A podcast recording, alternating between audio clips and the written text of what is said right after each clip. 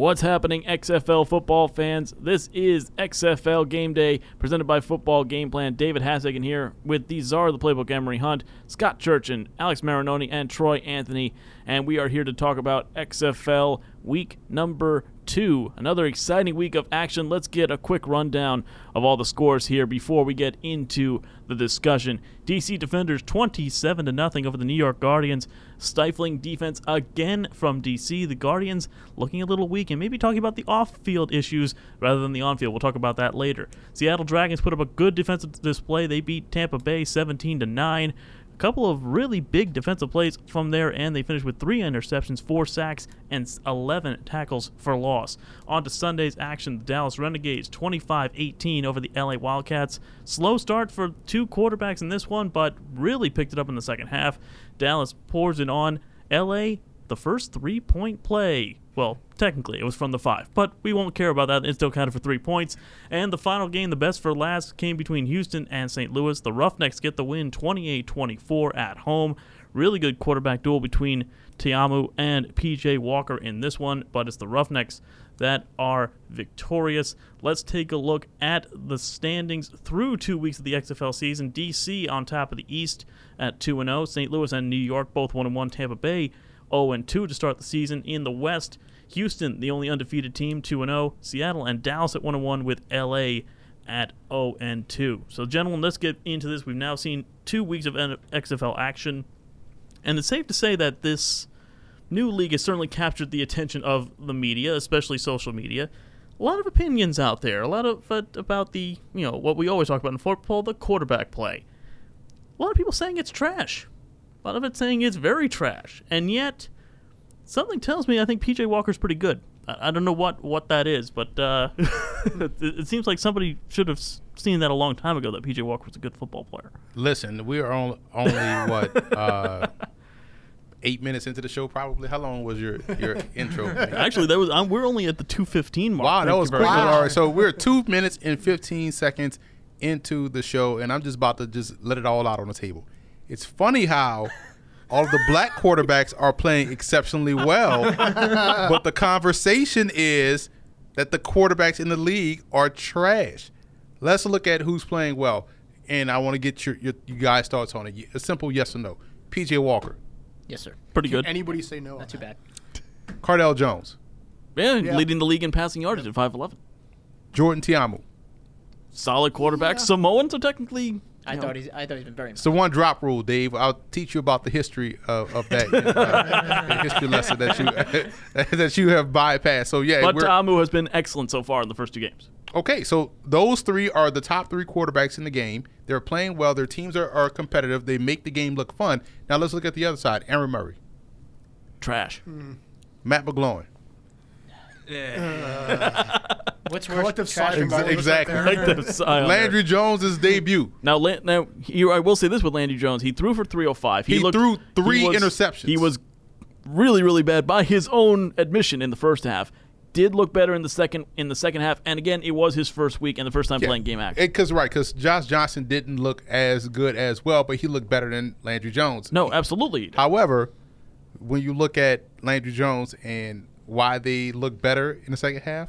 Because Cameron Artis-Payne started getting the football and they stopped throwing the ball. Had a very good game for sure. But but my whole point is that I don't think the league's play is at quarterback is overall terrible.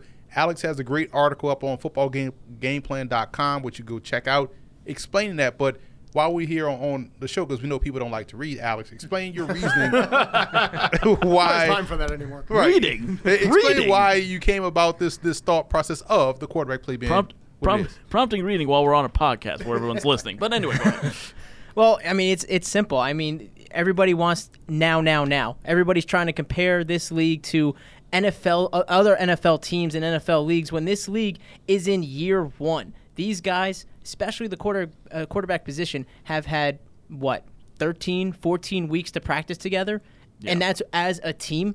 So you have these guys, and a lot of them, as I mentioned in the, in the article, you got guys like Matt McGloin, Landry Jones, and Josh Johnson, who the last time they took real snaps in the NFL in professional setting 2016, 17, and 18, all respectively. So at least one plus years, these guys are going not taking real snaps.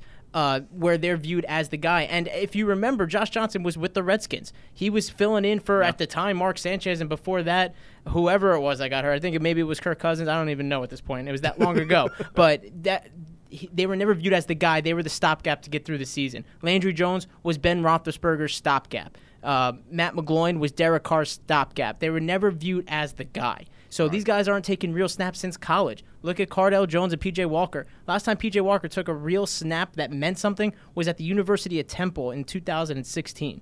The last time Cardale Jones took a real snap was in the national championship game in 2015. It's 2020. And you're asking these guys to get on the field in 14, 15, whatever the camp was of weeks with their team to get on the field and lead these guys in a new system in a brand new league with new rules and get going. I think the fact that people are trying to compare this to Aaron Rodgers and Russell Wilson, who have been in their systems for seven, eight, nine years. I mean, I know they got a new coach in uh, in Green Bay, but still, you're talking about a professional quarterback with Yeah. his team for that long in that setting where things are going their way. It's just not comparable. And over time, you're going to see these guys are going to get better and better. And, and until then, I think it's just crazy the amount of backlash that they've gotten. I, th- I think the people that are, are are looking at this and are complaining about this, let me ask them that question: Do you rather would you rather have right now Cardale Jones or Mason Rudolph? Would you rather have Jordan Ta'amu or Gardner Minshew?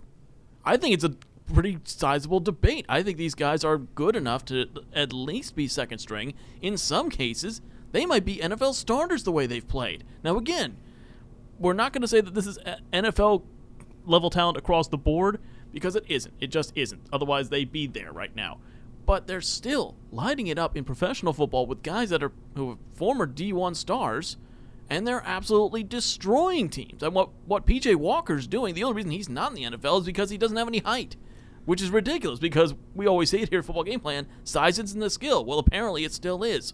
Well, never mind, it isn't. He's tearing things up. Well, the fact of the matter is, they're saying that the quarterback play is trash when we all said that it wasn't. But if they're going to sit here and compare it to the NFL, well, NFL has barely 32 legitimate starters in the NFL, barely, and then you got the 32 that are backing them up. And if they're- Then the third string's after them. Exactly, exactly. So what are we dealing with here? Guys who are ranked what, maybe 90th to 100th in the nation, roundabout, and there's still guys who are putting in work like Cardale, Ta'amu, and Walker, who are putting on tape that th- maybe they should be earning one of these paychecks in the NFL, and to just lump them in and say that they're trash, i- i- it's completely unacceptable because these guys are balling out.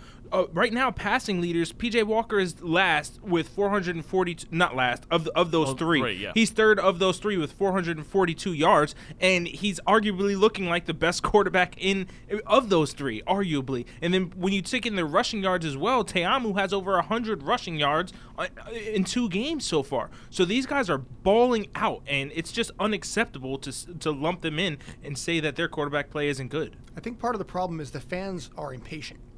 You Yeah. know, going into this, they're looking at what the Super Bowl was, and honestly, that was a great Super Bowl. They go from that to literally the XFL, and there is a noticeable drop, I think, arguably, because you're going, you know, Pat Mahomes, Right. You know, But and Garoppolo much- versus Although PJ Walker did his best Mahomes impression with that sidearm that sidearm was gorgeous. So he, Yeah, you can't even throw But- that in there. But, I think people are expecting NFL level talent. You guys talked about it. They were expecting NFL level talent, and when they don't, when they set the bar that high, they're only setting themselves up for disappointment. Now, you guys said it. This has only been two weeks into it. These guys haven't had a chance to gel. They haven't had, really had a strong chance to really bond yet, and that, that that's going to obviously happen as the season goes on, on both sides of the ball, though. Yeah. But I think it, a lot of it just comes down to that reactionary response from the fans of, you know, this isn't as good. It sucks. yeah. Yeah, I just don't. I don't understand what people are expecting. Like people are expecting, like you guys brought up, Pat Mahomes and Lamar Jackson, Tom Brady, and but if that was the case, they would be starting on NFL teams. Right. So what I've always said, and this is a part, a point that people always miss, when people always say on online, and you know how the, it's everything goes in cycles. Oh, we miss football. Football is. I'm glad football back when preseason comes. Right. It's, I'm Yeah. glad football is back, and then they talk about how trash preseason is, or they spend all off season talking about, man, this guy should get drafted. We should. This guy is ranked this way, this way. So they talk about all these prospects. Preseason come, they call preseason trash. But this is when you want to see your guys that you talked about all spring and winter get opportunities. And I've always said this that if you allow guys the continuity to work with each other, the play will get mm-hmm. better. So those preseason games won't look like preseason games if guys played together for consecutive weeks and got those reps. That's what the XFL is. We're seeing guys get reps. Guys are now more confident. PJ Walker, people brought up him in regards to him not playing well with the Colts and saying, well, he sucked with the Colts in preseason. Well, you're going into a game when you may only get a quarter, and out that quarter, you may only get two series, two or three series, and now you got to, you're also, you know, playing with the the weight on your shoulders of, man, I got to make sure I make an impression, Right. To to mm-hmm. make sure I stand out to make the team. So now every throw is going to try to be like John Elway. Every receiver is going to try to make a Lynn Swann catch. Right. Every offensive mm-hmm. lineman is going to try to do pancake blocks. So you have everyone is out for self because of the situation that's created Because they're all third stringers as well. and they're mm-hmm. trying to make the, the, the name for themselves and trying to make the team. Here, everyone is understandably on the team. They know that going in, they can go prepare like they're starters. They prepare. It's back to normal for them like they were in college. That's why we're seeing such a more cohesive, more exciting game. People need to just chill out. Some guys are not that good, and they haven't been that good since they were prospects. And people have to understand that that is the case. It's not because the XFL, it's because that particular player is not good. We talked about Tampa Bay. If Tampa just goes and does the right thing and starts Quinton Flowers, we'll be sitting here talking about four good quarterbacks in the league instead of three. Yeah, and, and I think you talk about too. You talk about the uh, the cohesion aspect of it. You talk about Josh Johnson and Landry Jones. The first half of that game was awful. I mean, it was it was just flat out bad. There were turnovers all over the place. You had interceptions, fumbles, missed handoffs, everything. The third quarter of that game, you saw both guys kind of click in, and you saw them the quality that they, that they had, which some of the other quarterbacks in the league we still haven't seen from them, even though they had all training camp in the first two weeks. But in terms of the overall play, you look like a guy like Jordan Ta'amu. He's second in passing right now and third in rushing in the league. Like you might as well call him the XFL version of Lamar Jackson, just a lot slower, much slower. And speaking of which, uh, Landry Jones, don't try to run again. And if you do try to run again, at least put it on like three times speed, speeding up, Now, the, yeah. because that was just that was no, that was absolutely no. the one thing I think the perspective everybody like we've hammered is that everybody's trying to compare it like we've been saying to the NFL, but I think what what the fans need to do is appreciate the fact that we get to watch Cardale Jones and PJ Walker and all these guys get on the field cuz Yeah. if there was no XFL, Cardale Jones may never play football. P- Uh, PJ Walker, because of his height, he may never play football. We're getting another opportunity, another chance for these guys to get on the field, and we get and we get to watch. And a lot of questions are going to get answered when we watch the AF right away. We saw Brandon Silvers win the job over what all the experts say. We the XFL needs Johnny Manziel and needs all these other quarterbacks in the league to have star power. Well, Brandon Silvers outplayed Johnny Manziel and won the job there, and so he was one of the guys I was looking at here in the XFL. And what he's proven is that this might be his ceiling. This at best. Right. I- I I mean, we still got a long season to go, but this might be his ceiling. Whereas after the AF, you were thinking, is this guy a potential NFL candidate? I know he was on a roster, um, in in uh, for, on a scout team. What we need to appreciate is these guys are getting another chance to play and show off their game because the last time anyone has really seen Cardale Jones play football, it was doing the improbable as the third string quarterback and winning the national championship. And that could have been the last time we've ever seen him play. And now we're watching him on a national stage. And, and I think you bring up a good point with, with a guy like Silvers. He might be a guy that is an XFL quarterback, and that's his thing. And that's fine. Like here's the thing, it's still a fully professional top you know, top level league. And if the XFL begins to grow and thrive, which it looks like initially it will, he might be the quarterback of the Seattle Dragons for four or five weird years. Which, when you think about it, he might be one. They might be one of the few teams to have a consistent quarterback because either quarterbacks are going to get dropped, you know, and just released at the end of the year, or you're going to have a guy like a PJ Walker or Cardale Jones who are probably going to go out to the NFL, and there's going to be that rotation. You get a guy that's consistently, you know, all right, he's good in this league, but not anywhere else. Who knows? He might turn into a pretty good pro for you. Well, you see it in the CFL. You see Right. guys that are good and they consistently stay up there and they just become legends become stars. Now some guys are trying to trickle down south. You see Bo Levi Mitchell get some some calls uh, from the Vikings and teams like that to for his services. But you look at guys like Mike Reilly, uh, Bo Levi Mitchell, Vernon Adams, who should have been in the NFL, is now in the CFL and it just got re-signed by the Montreal Alouettes. So he's embracing the game up there. Yeah. So you see guys get to a level and they just want to play football. And if they're doing this at the XFL level, it's going to be around for a very long time. So that'll be interesting to watch. We talked about the quarterback play. To talk about, well, quarterback something. It's not exactly uh, a, a Play still play qualifies here. though. Technically, it may be a little bit of quote, but it's still you know Can, in can you can you play the microphone? I think I think so. I think that I've heard that before. You can play the microphone Yeah. all you want. Let's talk. We we talked last week. We talked about how the broadcast has been done. I think we all agree that they've done a, uh, for the most part a good job. They've kept it professional. But we talked about that interview portion of it in game on the sideline and how we thought maybe it's gone too far and done this or that or whatever.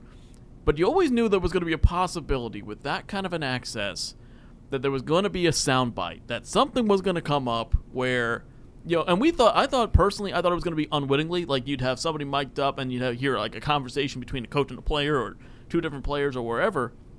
I didn't think it was going to be the one-on-one interview where we get the soundbite, and that we go to the first game of last week, and that was DC versus New York, and we got to talk about Matt McGloin, um, New York's quarterback who was okay in week one, did enough to get the job done, got some help from his defense um, against Tampa Bay, got absolutely smoked by DC. And, and let's be honest, DC is one of the best best teams in this league. They're probably top three, along with Houston and, and St. Louis. But he got absolutely trashed, and then trashed everybody else uh, in his post game comments. Uh, Scott, I, I think you have the exact quote for us. I uh, do have it right here. Yeah, he quoted, and like I said, like you said on the national stage, by the way. too, yeah, in the in the interview. in the interview, and this probably will not be the last quote. I think the XFL is going to, you know, is to have like Yeah. this. They're going to have to deal with. Uh, there's a lot of stuff going on behind closed doors. We need to clean that up. Communication is especially as one, and it showed today. At no point in time did I think we were comfortable out there. At no point in time did I think we were in a position to try to be successful. I think it was pretty easy to see. Unquote. And that was at halftime, right? No, that was that was in the fourth quarter. The halftime okay. one was a lot more angry and a lot more blunt. Something to the effect of, "We need to change the entire offensive mm-hmm. game plan." And then in in between those two interviews, we had an, you had an interaction between him and Kevin Gilbride, where you could hear McGloin saying, "You know, I've told you about this. You know, I don't want to name names, but I've told you about this for weeks." You literally have a quarterback throwing the entire coaching staff on live television during the game like this, like we've seen this with players when they're tweeting from the locker room at halftime. We've never seen it in front of the camera live.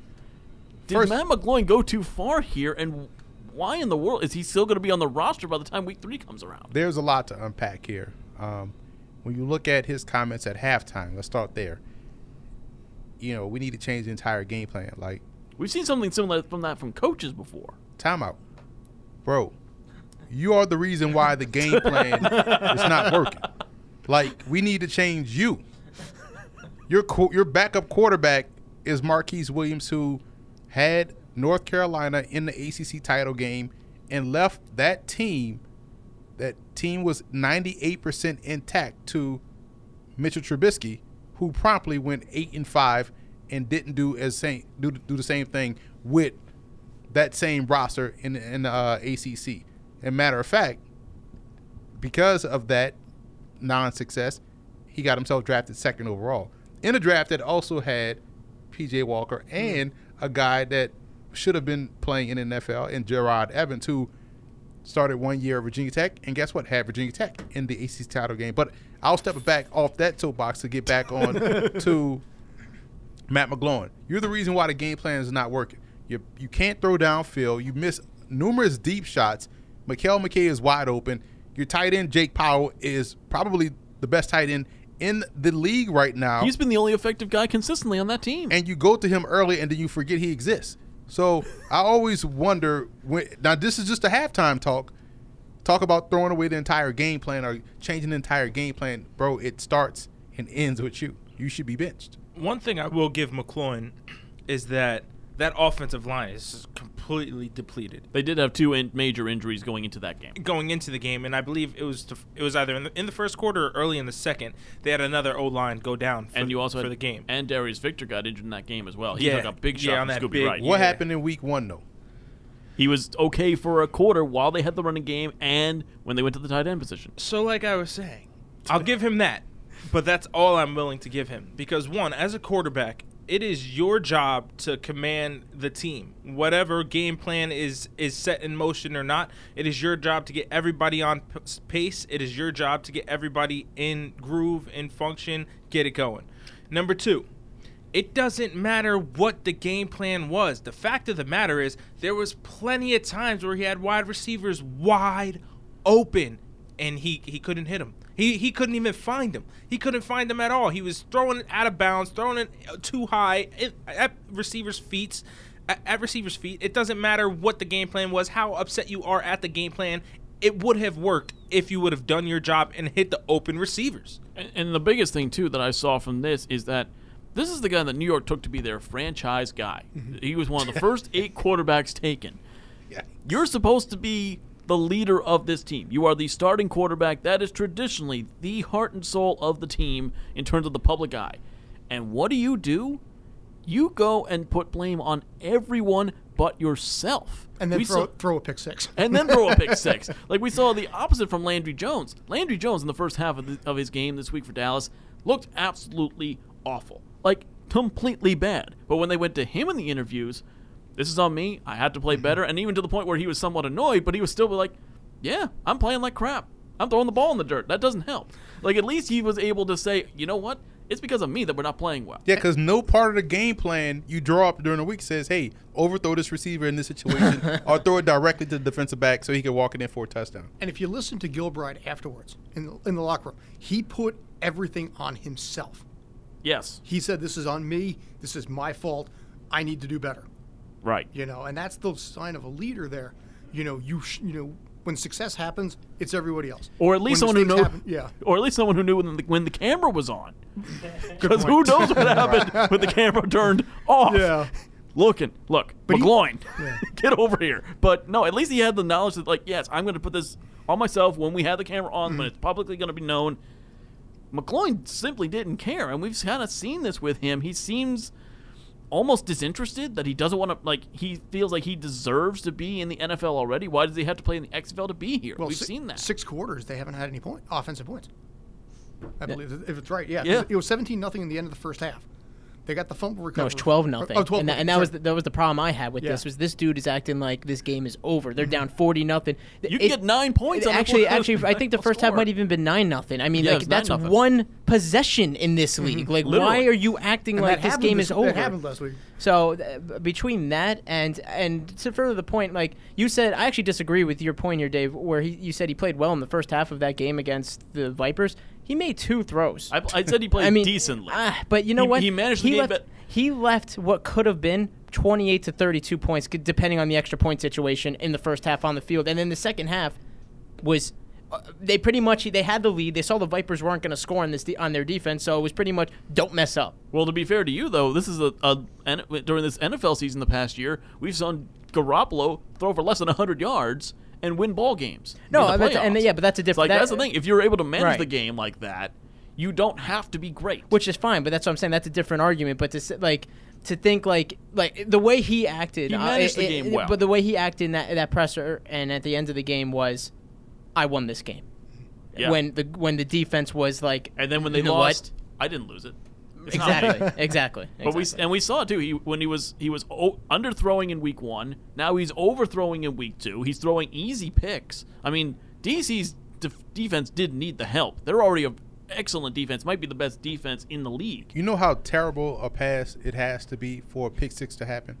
Like a pick six has to be placed poorly with the right amount of poor velocity where the defensive back can catch it and catch it in stride and then head the other way. So a lot has to go wrong for a pick six to happen. That's how terrible of throws that we've seen from him in certain ball games.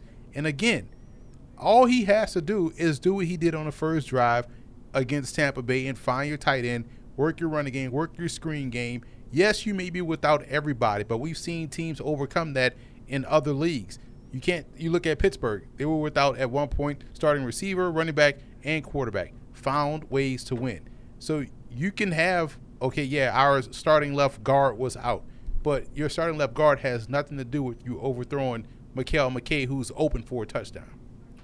for sure. I and and it's one thing too with with a guy like McGloin, who's he's been in the league. He's had this pressure on him. Before that, he played at Penn State. You had the pressure pressure on him there. Some of these guys, you know, really haven't had too much of the pressure. You had Ta'amu, who was at Ole Miss, but never really got a chance in the NFL. You would think he would know better how to handle that situation. There were guys that were out here on Al Gore's internet telling me that Matt McGloin was a better quarterback than Terrell Pryor for the Raiders. Uh, Terrell Pryor was probably ahead of his time, seeing how we are incorporating the zone read and the offense. And quiet as kept, that's something he didn't do at Ohio State. He ran a profile offense under Jim Tressel, but because he can run, people thought he ran a read option offense. But yeah, people got on Dwayne Wade's internet and was like, "Yo, this dude is better. He should be the starter for Oakland." So Matt McGloin probably started to read these press clips and started. He probably was better than he he was, and you know, and, and lost sight. Where is that Matt McGloin that took over, that walked on at Penn State, that took over that program when they went through all those sanctions Yeah. and led that team, you know, to to uh, to very good wins? That Matt McGloin can, if he finds his way back to New York, then they'll be just fine. Because Yeah. this Matt McGloin is a different guy than the underdog, gritty, you know, Eastern Pennsylvania dude that took over that Penn State team and did great things for the Nittany Lions. Yeah, you're you're right when saying that because he was put into one of the hardest positions we've seen in college sports in a long, long time Right. off of that Penn State scandal, and did relatively well. Now we will say this with Penn State, we've seen this historically the last few years with oh I don't know Christian Hackenberg as a Jets fan. I think we should bring him up into the situation. Penn State quarterbacks are really not their strong suit. It's linebackers, it's O line, it's running back play. You need to have a solid. McSorley was dope. McSor- McSorley was probably the best of the three, but this is not exactly you know you're not depending on your quarterback at Penn State really to win you games single handedly like you do you've seen at Oklahoma, but. I, I, I don't know what happened with this kid. Honestly, he, he's gone completely in the other direction. And again, though, you talk about the, the sound bites. This is going to keep happening.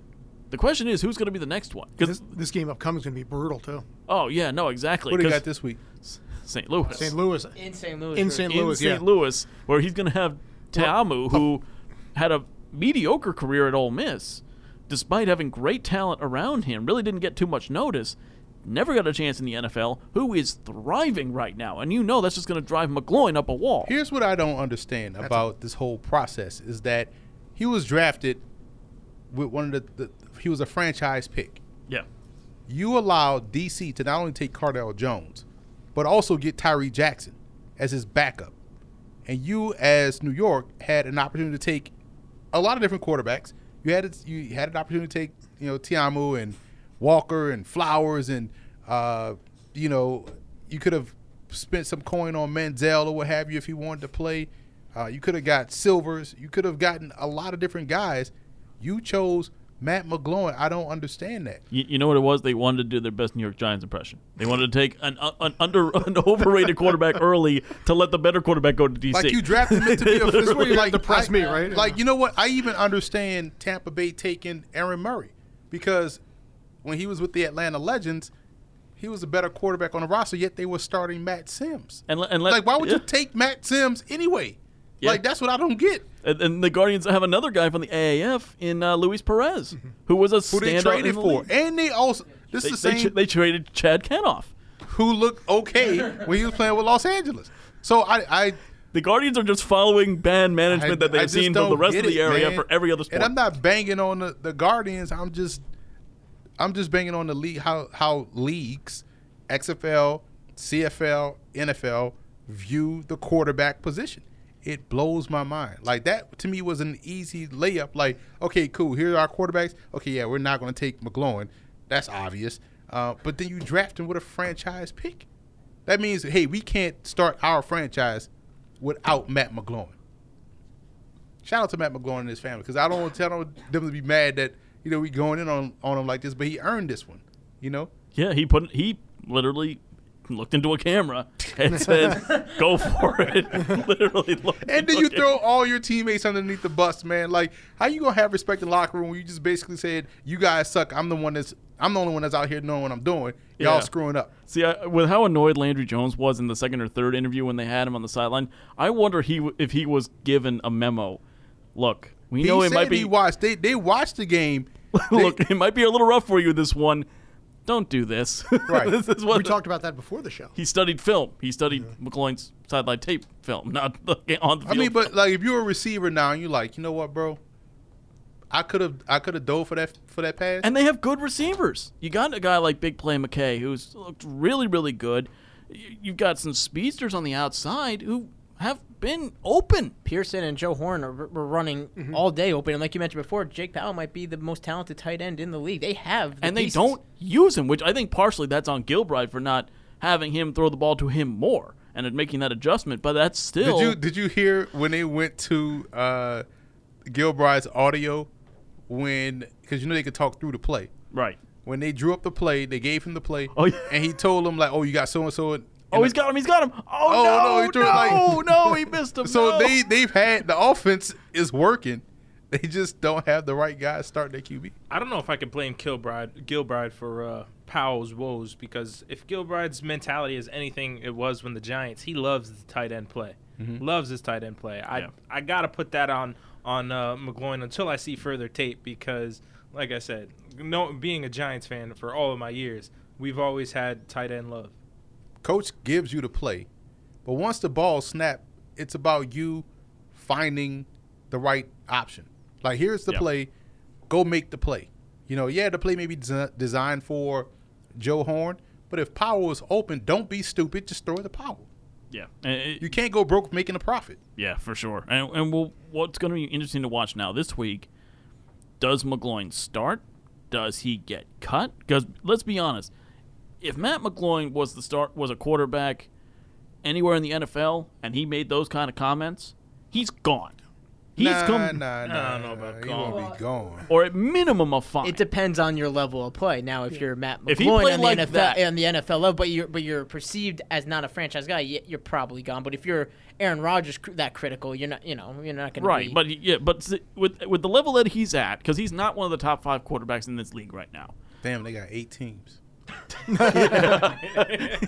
not one of the top five quarterbacks in this league. He does that kind of play, and then he says that. If it's if that's the NFL, he's gone. He's absolutely gone. So it'll be interesting now because we did see Williams come into this game at the end. He went four or six. Shout out to Mr. Trubisky. Now, si- si- side note. we got jokes today. side, side note. Side note. Would Mitch Trubisky be out of place in the XFL? No, he probably Mr. Trubisky could probably move the football in the X. He could he could move the football. You, when you comparing him to NFL level, you know he's just average. What what I'm saying to you is, if the Bears could go back, did they take P.J. Walker or do they still take Mr. Trubisky at number two? No, they take Deshaun Watson or Pat Mahomes at number two. They trade up to take them. they basically trade up to take Mr. Trubisky over the MVP and a guy that made a Pro Bowl and won Rookie of the Year in Deshaun Watson. And they also they could have won with Kizer. Mitch, Kizer, yeah, so I, listen, they could have won with PJ Walker. That draft class had that was a very good draft class, and I I was I liked Trubisky. I didn't like him at two, but there was a bunch of guys that just didn't get an opportunity to play. Had a league like this been around then, we would have seen the David Washingtons from Old Dominion. We would have seen Jerod Evans from Virginia Tech. We probably would have saw Marquise Williams, you know, a year earlier because he was a year prior to Trubisky's that 2016 class. So I'm glad this league is around. We're seeing guys like Brandon Silvers who, who do the great things in uh, the Sun Belt Conference get an opportunity to continue to play. We're seeing all of these guys get reps. And so when you have retreads like Aaron Murray or a Matt McGloin or even a Landry Jones, you don't want to see those guys play. You want to see these young up and coming guys that didn't get reps that could blossom into the next Kurt Warner or the next Jake Delhomme, like we saw those two guys thrive in the World League. and I was about to say, with, with the draft rankings now coming out, and if you want to check those out, go to Football Game Plan on YouTube and check out the draft rankings there. You just came out with the quarterback grades. You traded 65 guys. Right. that you think could be pro prospects if they're given the right situation, they develop the right way. Some of those guys are going to end up in the XFL next spring. Oh, absolutely. I, I, I mean, we talked about a guy like a Ryan Stanley, you know, and the guys who are going to take this opportunity by the reins and not take it for granted, which I think what is what McGloin has done. To be perfectly honest, he sees this as a stepping stone to say, I should be in the NFL already. Why am I here? One of my questions is, especially with all the XFL woes supposedly at quarterback, is are, is the XFL going to move more towards the younger guys coming out of college that didn't get the shot in the NFL or didn't make the team, or are they going to go towards the the guys who made the teams in the XFL but couldn't get in the NFL but couldn't get that starting job, who are willing to re- kind of revert back to the XFL to still prove themselves or just earn a paycheck playing football? I think both. Yeah. Yeah, I, I think um, honestly, the XFL product will go up when the players who are there take advantage of the opportunity and want to be there. Yeah. Like you know who would have been a great XFL quarterback um, because every time he played, seemed to have played well, but now he's at the age where he's obviously he's on the end of his career. Somebody like uh, Mike uh, Matt Moore for the Chiefs, Yeah. you know, and or a Tyler Thigpen when they came in and, and had those those uh, runs. Um, but Matt Moore would have been a guy that like man, this dude has answered the call every time he's gotten an opportunity. Um, man, I would like to see what he can do over a full season. Right. And the XFL would have been perfect for a guy like him, or even a guy like Taysom Hill, who everyone seems to be, you know, thinking that he can play quarterback. Well, here's your opportunity because If he doesn't, so you're saying if, if he if Taysom Hill doesn't get a shot as a starting quarterback in the He- NFL, he should right. go to the XFL and prove it. exactly, I think so. But And- you know why that won't happen? Because deep down, Taysom Hill knows he's not a good quarterback. Wow, he's got the mm. jokes and the shots today. This is getting this is getting a little bit brutal here. See, Taysom Hill, I think that it, it's not going to happen because wherever he goes this offseason, he's going to get a multi-year uh, contract deal. And it's not going to be at quarterback, but he's going to get a multi-year deal as, as a utility player, call Right. it. And he's not going to have the opportunity at that point to, to prove himself in the XFL. Yeah. And, And I'm, and, I'm, yeah. and I'm I'm half joking about the Taysom Hill thing, but Trace McSorley would be a great opportunity for him because right now the the quarterback two on the roster is RG three. McSorley won't get an opportunity, you know, to play ahead of RG three. McSorley has the athleticism, played well at Penn State. XFL as a starter would be a great opportunity to increase his profile to see, hey, okay, now a team coming back could be like, all right, I, I want to give him that shot to play quarterback because right now he will never get that opportunity in Baltimore. And we've already seen it too in talked in talking about guys that we've already talked about four, five, six guys that were like, yeah, they're going to be in the NFL next year, bar none. You know, Jones is going to be there. PJ Walker's probably going to be there. Guy like Nelson Spruce is probably going back. Mm-hmm.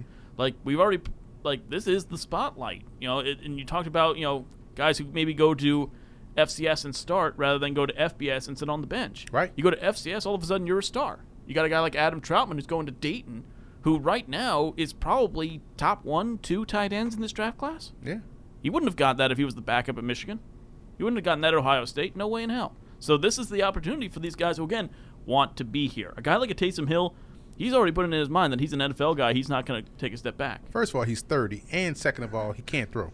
But the other thing, option two, though, is you might see guys who are at the end of their career who don't get shots in the NFL say, you know what, I want to play one or two more years and play in the XFL and just have it go out that way. At that at that point, it's time to go pro in something other than sports, Dave. This message brought to you by the NCAA. let's get on to another subject here, though, before we get into week three, and let's talk about the attendance here in the XFL because we that was the big question mark. All right, it's week two. How do they follow up week one to week two? And Alex, you did a piece on this that folks can see on the XFL show on the Game Plus network. Check your local listings. You mentioned this that with previous leagues, previous spring leagues, week two is for the most part down big time from Yeah. week one. Yeah, you saw it in the USFL. It dropped 10% in attendance ratings, and then again in the XFL in 2001 dropped about 8.5%. So last year the AAF actually saw an increase, but a small one, and this year you've seen uh, over a 9% increase in attendance rating, and this is now going. Now we're going into week three, and we've already heard that the Battlehawks in St. Louis are going to be filling in about 30 plus thousand people in their stadium when the league is averaging somewhere around 19,000. So that's that's a big deal, and um, and that just proves the point that spring league football is something people want. The one thing that you brought up in that piece that really shocked me, though, was the TV ratings in St. Louis. Now, again, St. Louis has been through a hell of an ordeal when it comes to football. They've not lost one, but two NFL professional franchises. They get an XFL one, and they got a six. Oh, what is it? Six point one, six point three rating. 6.1. Six point one rating, TV rating, for the St. Louis Battlehawks. The defending Stanley Cup champion St. Louis Blues were also out of town that night and got a three. That tells you all you need to know in terms of where the XFL is. They're at least more popular than the NHL already. They could have they could have watched, and this isn't week one. So if it was week one, you could even make the argument. Okay, well, you know, it's the first game everyone Right. wanted to see. They saw they saw what the product was week one, and they still tuned in week two over, like you said, the reigning defending Stanley Cup champion Blues. So this wasn't like some NHL team that you know you're in the New York area and there's three teams to choose from, and one doesn't get the ratings one week. Fine, Right. big do. This is their team. This is a team that just won the cup. So Yeah. and you're you're doubling their their ratings, and they played a pretty good team in the Predators. So was this was a game that, you know, that Yeah. doesn't go unnoticed. And I mean, to get a six rating like that, that's that's impressive. And you talk about the, the attendance from week two. Look at what Seattle did. I mean, again, you know, some of the stadiums that these teams are playing in are not going to hold more than 20,000. Where DC defenders are playing Audi Field right around the 19,000 mark, 20,000 mark. So they're not going to get, you know, much more than that during their time. New York obviously has more room to grow. They're in MetLife Stadium. Seattle puts up nearly 30,000.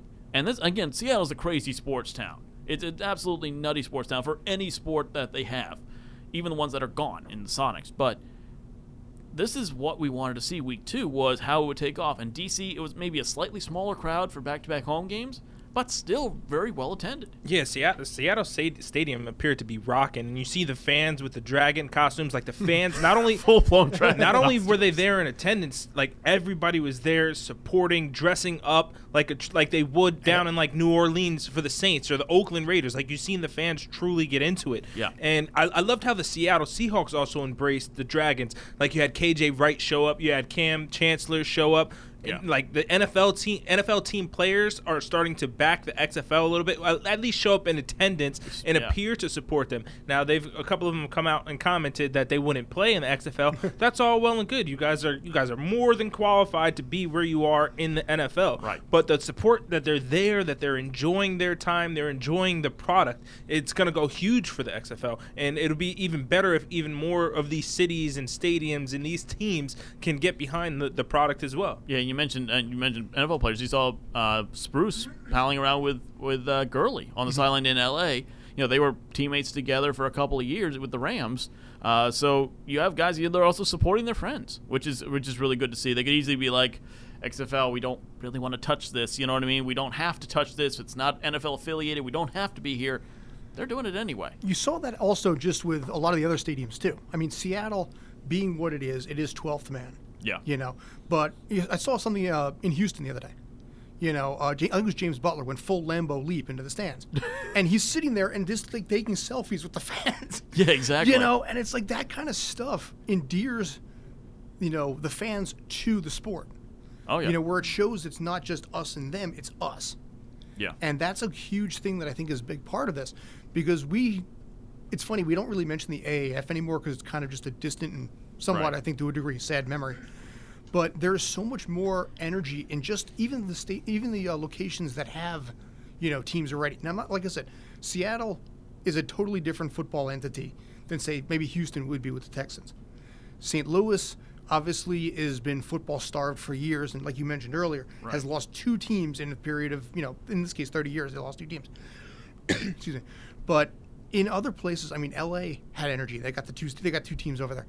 There's something about this that gives a certain vibrancy where it is. One could make the argument maybe minor league football, but at the same token, it has such a vibrancy to it that the fans don't care. Yeah. You know, the, the true fans, I mean, some of the casual ones are like, okay, this isn't on par to the Super Bowl. It doesn't count.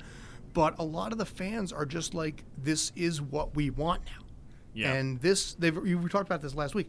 They're going to try and focus on a three year game plan to really build this. Where I think what they're going to try and do is try and stage some sort of coup and snag somebody who would have been drafted in the NFL. yeah. You know, and pull something where you're like, holy crap, he went there. Yeah. And I think that's the kind of thing that the XFL I think needs to do a little bit because they had what um, they had Green in Seattle. That's arguably the biggest coup so far. But getting something like that out of the draft will set this thing, I think, to a brand new level. Well, I, I think you mentioned that too. Fans were looking for something new. And this is a weird story out of my literally my barbershop when I was getting a haircut a couple weeks ago. When I mentioned that, you know, I was, oh yeah, I was at the game, whatever. I was just like, oh yeah, it was great. My, you know, my barber was like, yeah, it was fantastic. My, my, my brother and his son were able to go. They were actually able to take a time, you know, and just, you know, actually enjoy the game. You can't bring a family game to, you know, family to a Giants or Jets game anymore. You funny, can't do it. Funny thing, uh, when we were at the uh, the Guardians game, and Yeah. we were in the press conference there, I got a message later on from somebody I graduated high school with and haven't and Facebook friends with, but haven't seen in you know, 27 years. Yeah. He's like, you were inside there. I was outside watching. Yeah. So the next game that we end up going to, I'm going to meet up with this guy that I haven't seen in almost 30 years here. Yeah. Exactly. You know, and that's like I said, what this this brings the family aspect of it because it's also- also affordable. It's uh, it's al- also affordable and so much more access too. We were at the that first Guardians game. They had a full autograph session with the full team for Yeah. season ticket holders. That's not going to happen in the NFL. You get one or two It guys. will happen for Matt McGloin next week, though. just uh, just have a picture of him with a microphone in his face. That's the photo he's known for. But no, it, like you don't get that in the NFL. Like you see it in sports that maybe are a little bit smaller, like with the, with MLS. This happens quite a bit. You'll see, you know, maybe not during after games, but you'll see meet and greets with the team where you can go around the stadium and get autographs with all of them and do activities and that sort of thing. XFL is doing that, and you get the fans involved that way. You get them committed that way. It, like I said, it's not just us and them; it's all everybody together. Yeah. Yeah, they've established the XFL has established an identity, and it's a different identity than the NFL. The NFL it's its own beast, right? They, they've taken over Sundays; it's a holiday. But for, but like you guys mentioned, it's a family atmosphere, and that's what they're they're trying to make it more inclusive, and that's one of the the baselines they have. They don't have to pay their players; they don't have to do all those things yet. So Yeah. what can you do? You can be a little cheaper with the pri- the ticket prices. You can you can make things more accessible to the fans and uh, the players and the coaches more accessible to the fans, and just be and just the simple things like the broadcast. I still believe. ABC did not step up their game. I thought they were actually even more inc- uh, intrusive this week, but that was a different conversation. But How's I that mean, third interception ha- feel? uh, the fact that the dude was laying down on the ground while the dude was stretching, I thought that That's- was like, all right, man, See, this that has was gone hilarious. too far. That was hilarious. though. That was hilarious. That was too far for No, me. it wasn't. That was hilarious. but, no, no, no. The Spruce coming off the field after he scored a touchdown. That was too going far. back to the, one, huddle. one That word was answers. Yeah. it's like, yo, I just scored. I'm out of breath. Number one. Right. You know what I'm saying? Yeah. And I have I don't have time to talk to you. Yeah, the, the whole, yeah, it was a really good play. it was really, you know, really good throw and good throw.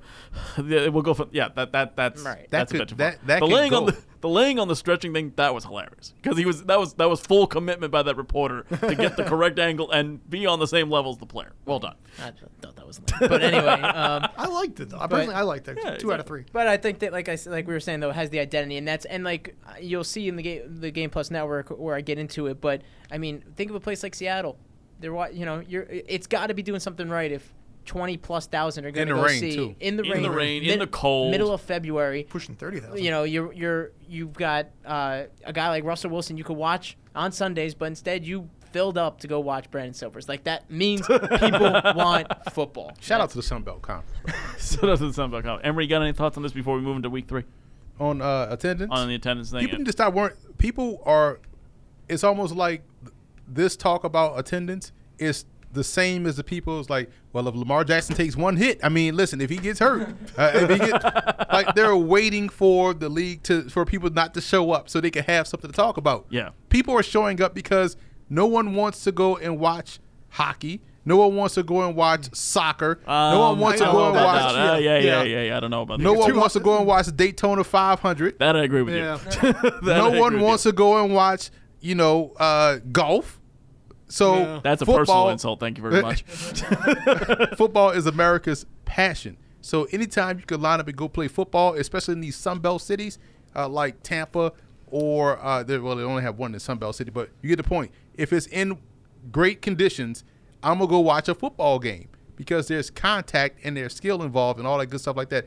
No one wants. To, no one talks about baseball Tuesday baseball where 19 people are in the stands. Like Yeah. no one talks about that. well, people are talking about baseball now for a wholly different reason, but yeah. Right. Yeah. But the reason why people love football is because it happens one day out of the week, and so you can't miss it. It's like uh, it's going back to the days of what we had growing up, um, destination television. You know, your favorite show comes on that Thursday at seven o'clock. You don't get the whole season at, at, at once like we now do with Netflix and all the stuff like that. So you have to. So with football, man, the, the one show comes on Saturday at 2 p.m. We gotta be there. It's an event. Exactly. And, All uh, the other stuff y'all can keep. I will say this: the one team I will be watching. Shout out to the terms- Blackhawks though. Shout out to the Blackhawks. Uh, one team I will be watching this week though is uh, is, is going to be that come from? the one guy team I'm going to be watching though in terms of attendance is going to be Tampa Bay because they've had back to back really pretty poor performances. So it'll be interesting to see. I, I think for the first home game, I think they will have good support at least for that first game. Kind of a must win because I mean They're they're in the worst situation though right now. They don't have they they're they're not playing the quarterback that they all want. They're playing the worst football of the XFL, and now you get your first game against PJ Walker and the Roughnecks yeah at home. Oh, see, I got a little more. That lo- one's gonna tough. Oh, I guess should we cover it now, or just or hold on? Because I have a couple of thoughts on the Vipers in that game going up. Well, well, let me just preview the game real quick, Fair and then we can go right into your point. Perfect. Tampa Bay Vipers getting that first home game of the season, taking on the Houston Roughnecks. That game is Saturday at two o'clock on ABC. Tampa Bay have not been playing well. Houston's been playing very well. Should be done on paper, but will it be?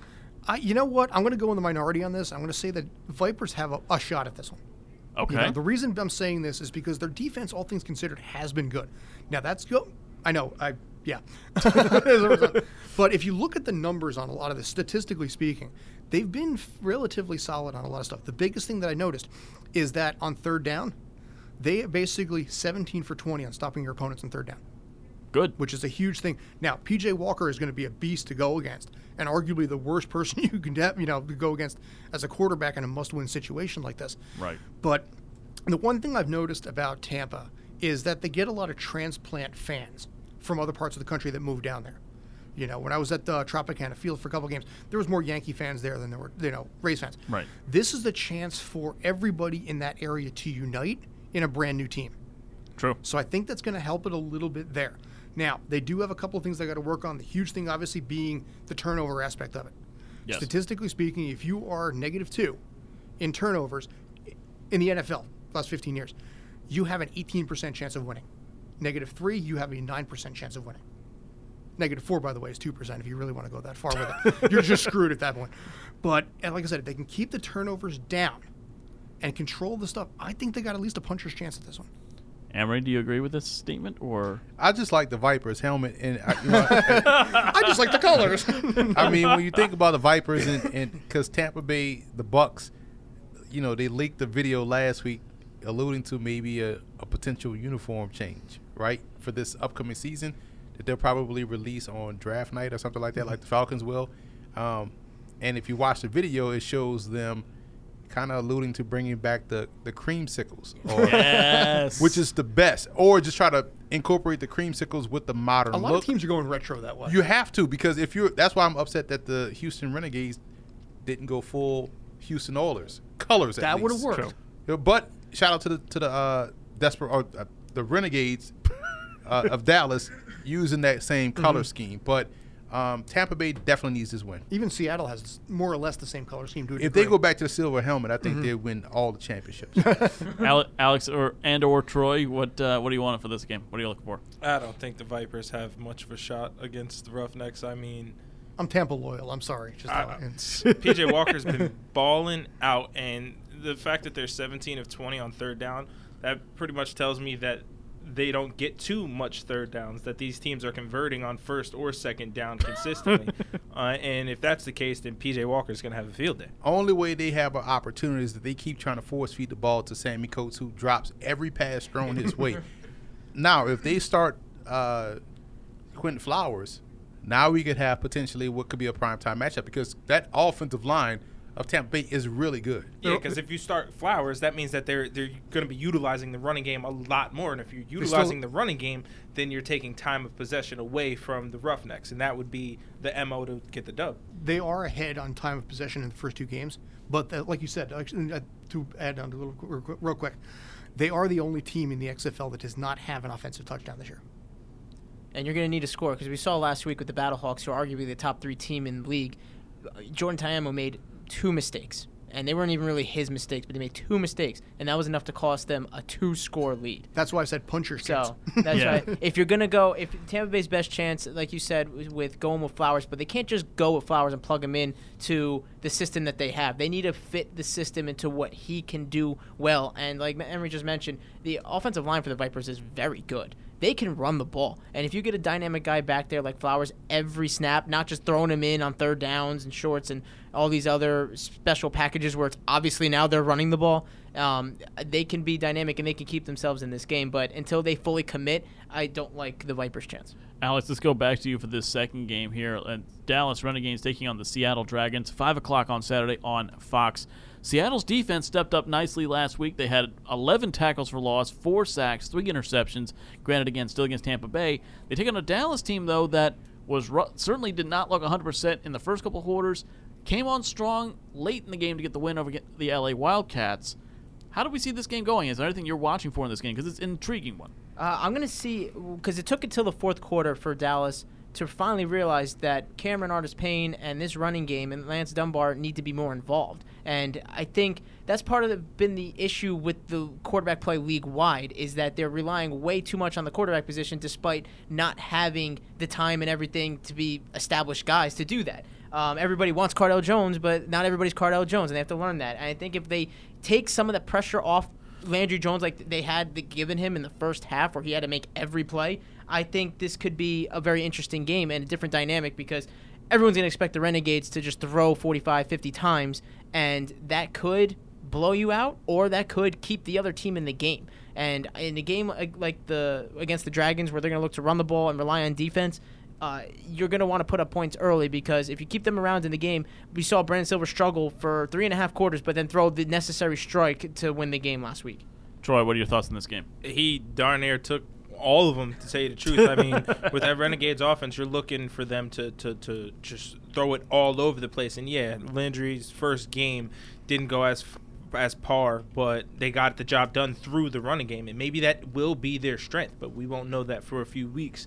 Um, but that Seattle team, I don't know if Silvers is the answer quarterback. It seemed as though until he threw that strike in last week's game that it wasn't going as planned and BJ Daniels might have needed to have stepped up but yeah I mean quarterback play in this one is Silver's going to be able to finish out the game strong or will we see BJ Daniels Shout out to Keenan Reynolds and Navy, by the way. Scott, what are your thoughts on this game? I think Artis Payne, uh, they're gonna have to contain him. Obviously, that last game that he had was just incredible. Right. You know, the two TDs, nearly 100 yards on that. Um, I think Seattle, obviously, it's, the home crowd's going to be a big part of it. You're dealing with 12 man again. But they're also a team that really, honestly, didn't play well last week. Okay. You know, they had the one touchdown, obviously, which looks gorgeous, but then they had no passing yards despite that. Right. You know, it was a really kind of a weak game, all things considered, which is why I'm trying to give you know Tampa a little love there. Um, but I think in this case, I think Dallas is going to take this one. I really do. I think Seattle's going to. They're just not ready yet. Emery? Seattle doesn't drop interceptions. I love their secondary. They turn the ball over to high Their clip. defense has been excellent. They're going to have a lot of opportunity to catch the ball here against Dallas. So that's something to watch. We'll see if Landry Jones can be better this week and find that consistency that we saw on the tail end of the game against LA. Let's go into the third game here. ESPN, 3 o'clock on Sunday. The New York Guardians traveling, traveling to St. Louis to taking on the Battlehawks. Emery, we talked about St. Louis. They look to be the most complete teams in terms of offensive game plan. They run the ball very, very well. Passing game has gotten very good under Siamo. New York Guardians, they're going to have a lot of distractions going up this week. How do they put shut that out and actually be effective here? Well, it, it's going to be interesting for them, but uh, you have to step up and just get ready to play. I think defensively, they'll be ready on both sides of the ball, and we'll see what happens on offense. If they can find any continuity, they'll have an opportunity to have some success. We saw PJ Walker have success. If McGloin or whoever's going to start can have the success or stay out of you know harm's way as far as throwing the football to, to the other team or not just being effective, they have a chance. They have the defense. They have a, the ability to run the ball. They have a tight end that can control the middle of the field. They didn't see it. Remember, St. Louis didn't see a tight end in week one against Dallas. They didn't see one against Houston because both of those run those that run and shoot. They don't throw to their tight ends a lot. Dallas doesn't even have one on the roster, and so literally they, they're all Yeah. receiving no tight ends. So Jake Powell could be in for a big day. Scott, what are your thoughts? Agreed. I think this could be a very, very ugly game very quickly. I think that New York has to get last week out of their system as fast as possible. You know, this was like I said, that was a, that was just a brutally bad game there, and I think in this league being only ten games, you got to flush it out faster. And uh, I don't see it happening. I just don't. Going away from the Guardians' offensive woes, not going to touch that. I'm going to focus on their defense, Which was not bad. It, it has not been bad the first two weeks of the season, but one thing that I have noticed is that they do struggle against the mobile quarterback. In hmm. the first half of week one against the Vipers, they pretty much locked Aaron Murray down. But then once Flowers came in, Flowers was able to have success on the ground. And once he was, so were the running backs and so forth. And for the defenders, they weren't playing bad, but I did realize that there was times Cardale Jones would tuck the ball away, and they really didn't have the answer for that, especially on key third downs, where Cardale Jones would rip it off for seven or twelve yards. And going against Ta'amu, that can be a huge problem for the Guardians. Alex, your thoughts?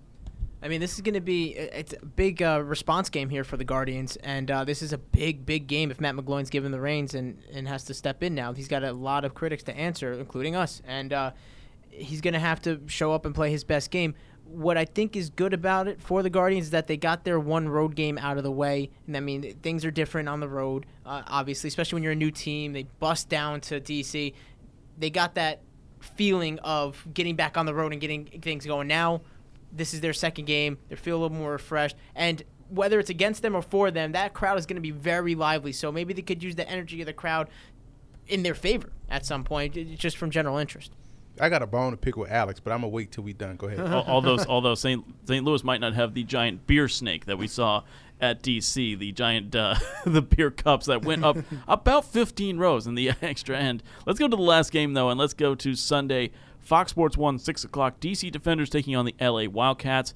LA, obviously the storyline from Week One was they fired the defensive coordinator. The defense looked much better against Dallas. Didn't quite get the job done, but certainly an improvement. Their offense certainly looked a little bit more explosive with Josh Johnson.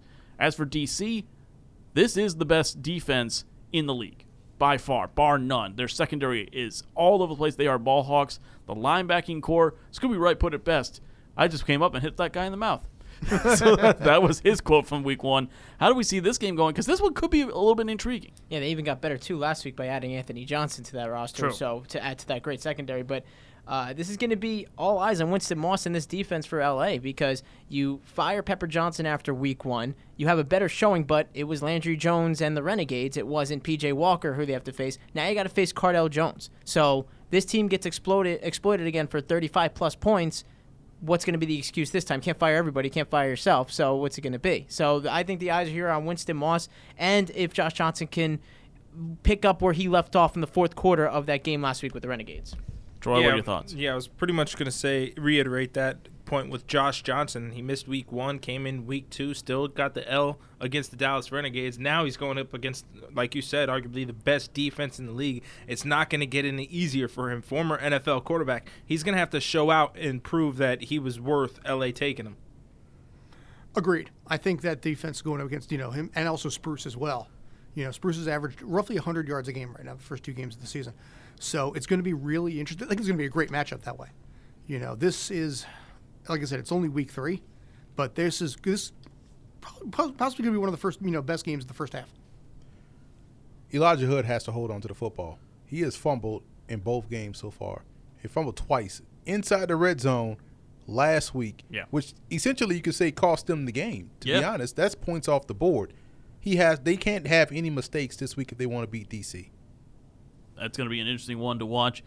Folks, that'll do it for the No, week No, that won't two- do it. No, no, no. I, I'm gonna. Oh. I'm setting you up for your point. Go ahead. Relax. That'll do it for the week two pro. Uh, week the week three preview. See, now you got me all out of joint because you interrupted me. Thank you for. See, Troy, I now know where, you, where you're coming from. Thank you, Dave. Anyway, Thank you. that'll do it for the week three Good. preview here on the XFL Game Day podcast. Again, if you want to listen back on any of these other podcasts, go to SoundCloud or iTunes to listen to them there. And this has been the comedy show from Emery Hunt today. Take your final shot, sir. Well, I, first of all, why wrap up the show if I had another point? That's why I was trying to stop you right there in your tracks. Uh huh. But I was working on grading these prospects, right? And so, you know, I had a, a break in between. I took a small break. Otherwise, it would have been you know, chaotic, just staring at this this computer screen for God knows how many hours. Right. I start at five thirty, and I take a break around noon. So this was maybe around eleven thirty, and so while I'm getting ready to take my break, I saw Alex's uh, tweet pop up from he does a weekly spot on uh, twelve eighty. Uh, what's Twelve sixty. The score twelve sixty. the score 1260 every Friday. He breaks down. He's an XFL guru. I love the show. They do a great. He does a great job in breaking down the XFL. He's a weekly recurring guest. This past episode, he said something that was incred- incredibly dumb. Oh, let's go. Shots Here it is. fired. Here we go. So they and the and the host set him up for this, and I thought Alex, having been trained under football game plan wing, would have answered this like a pro. Let me get another microphone in the camera just to make sure we get this on tape. So they brought up you know, the Vipers. We talked about the Vipers, how the Vipers are I trash. have absolutely right? no idea, by the way. This, this is great. Oh yeah, right, I have right. absolutely no idea where he's going with this. So So they talk about the Vipers. Then they ask him, uh, so Alex, you know, with the Vipers being, you know, bad or blah blah blah, or you know, or these XFL team, could the best college team beat ah. one of these XFL oh, teams? he knows that he knows it now, folks. He- Alex got up on Don Imus's radio and was like, "Yeah, I think. Well, if you look at maybe LSU playing, uh, whoa, whoa, whoa, playing whoa. Tampa Bay, Context here. Tampa Bay probably LSU could probably could beat Tampa Bay. Oh, man. Did you did you did you not or did you did you I say said to start this. Did I, you? I said I will. I will get into that. Let me just get my I popcorn here, said folks. when it started that the. I said you can't go by any of these teams after week one. I said looking at this on paper that there's that it's too soon to say anything like that. I said, but if there was any team that LSU could beat, it could be the Tampa Bay Vipers. If I went by what I saw the last two weeks and they don't improve. because because of your statements, Uh-oh. you put it out there in the universe, and I'm looking at a tweet from Bleacher Report Gridiron that has this: Who wins? LSU or Tampa Bay? The fact the fact that this conversation is is being brought up is dumb on its surface because do people realize college football teams is filled with 18 to 20 year olds? They will get smoked by grown men. Don't matter how terrible the Tampa Bay Vipers are. We just talked about their great offensive line. Now imagine that great offensive line that is filled with 25 to 29 year olds blocking dudes that are between 18 to 21. You know, and on the flip side, imagine that LSU offensive line trying to block grown men and those receivers are trying to get off bump press against grown defensive backs with savvy techniques. Like And- Well, if, well, this game wouldn't even listen, be close. Listen, listen Well- what, what I did say too in that is because we still don't know with the Vipers. We still don't have we don't have a full year. How many XFL on our belt. 19-year-olds no, on but, the Vipers But right my now? point was that if when we went into further into that discussion, I said. Now, if you're gonna say, because I said I've seen people make the argument with the Cincinnati Bengals and the LSU Tigers, and I said Cincinnati would smoke them. I said that wouldn't even be close. Fair, but that's So, not the argument. But but but that's what. But I was like, we don't know yet. Still with the Vipers, we still don't know if Mark Trust is going to throw off that offense against Joe Burrow. I don't know. how I many? don't know. How many 18 year olds are there on the Tampa Bay Vipers? Rough estimate. 18 year olds? Yeah. Probably none. How many are on LSU? Probably their entire freshman class, right? So let's say about 25, right?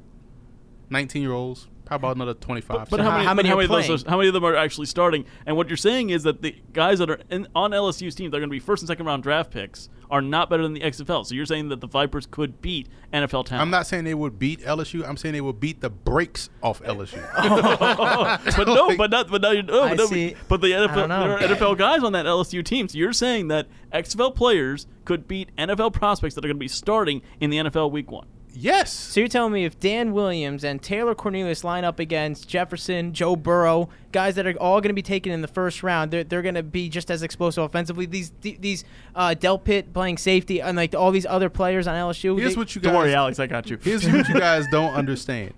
They will struggle to get a playoff because of the offensive line. That's the difference.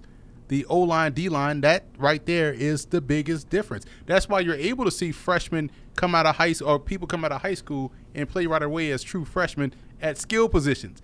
You don't normally see that up front. Why? That's true. Because it takes strength and conditioning and weight program. You put one of these 18 year old freshmen, a 19 year old redshirt sophomore offensive lineman against uh, Anthony Johnson, he would get smoked. Like it would, But- it would. They would struggle to get a You're, playoff. you're absolutely right, but Anthony Johnson doesn't play for the Vipers, and that was my whole that was my whole point with the Vipers. There's nobody on the, there's nobody on both sides of the ball where I look and I'm like, all right, yeah, like besides the offensive line, I will give that that offensive line I think is. so you don't think a Quinton Flowers led offense would smoke LSU? But is Quinton Flowers leading the offense? That's what I'm saying. After week two, and we need to wait. If Quinton Flowers, that's what I said. I said in there, if the Vipers go to Quinton Flowers and they and they put together five, six wins and show they can compete. Right now, they're showing that they can't. They could barely compete right now in the first two weeks of the XFL. It took it took a really bad performance from Seattle on offense to keep them in the game. So that was my whole point. and I think. Like I said, like we were saying, the NFL there's no shot, and I don't care. You could take the the Lions team that didn't win a game. You take any team, and there I don't care if you put an All Star team of of uh, uh, the best college players. It's not going to work. I I will hand that down. But for the XFL, we still don't know. It's still too new. Ruin my lunch because think about it. You could You're take still a team. going. you could take a team full of NFL rookies, and they won't beat the worst NFL team. And this is a team of rookies, because you can't have that much youth out there and inexperience out there on the field. Yeah, but that's that's fine. That's NFL. But this this is XFL, and that's why that's why I said there's Bro, an argument. Is this there. ESPN first take right here? Do I have to step in like, like all right, guys, that's enough? But you agree with him, so you in the same boat. Like I agree with both of you on certain There points. is no way LSU can beat this championship team. LSU can beat the Vipers. Folks, you may not agree with the takes here at Football Game Plan, but you can't say we aren't entertaining. Let us know. Let us know what you think. Listen, let us know what you think. We'll send out surveys. I in the think of the I week. think if any of the teams that are set up to win, it'd be a team like LSU too, because this is a guy like Joe Burrow who got who can get the ball out of his hands and quickly. You don't have to worry about. we're all not that up talking about this anymore. I want to uh, nail it. Like every We're not talking every about this. XFL player was okay, a we're stud in the sport. College. I'm trying to wrap this up, folks. I really am. But- I, I agree, but that's why I would be. I'm not saying LSU's going to blow them out of the water. I'm not saying LSU will get de- defeated, Bob I'm it will get y'all are ridiculous. You know Y'all are I'm, ridiculous. I'm going to say this stuff. You know, you No, try- now you're going no, to no, get no. Scott. Come Uh, on. I'm gonna say. Troyer just for, for the people that are listening, that are actually true. listening to this, they hear your wrap up ten minutes ago, and they're looking at the timestamp on this, thinking, "What the hell's going on for the next?" He started trying to wrap it up. I tried They're to. gonna look at it and say, like, I tried to. I was thing. interrupted before I could throw it to the point, and now we've ended up in an 11 dis- minute discussion. anyway, folks, that will do it for the Week Three preview here. One more the thing, no. No, not anymore. Stop it. You, enough. That'll do it for the XFL Week Three preview show. If you want to listen back on any of these other podcasts, don't forget to go to iTunes, SoundCloud, and subscribe while you're there. Check out the XFL and Scout Team shows on the Game Plus network. Check your local listings for the availability there. For the LSU uh, spokesman, Emery Hunt, Scott Churchin, Troy Anthony, and Alex Marinoni, I've been David Hashagen. Thanks for listening. We'll see you next week.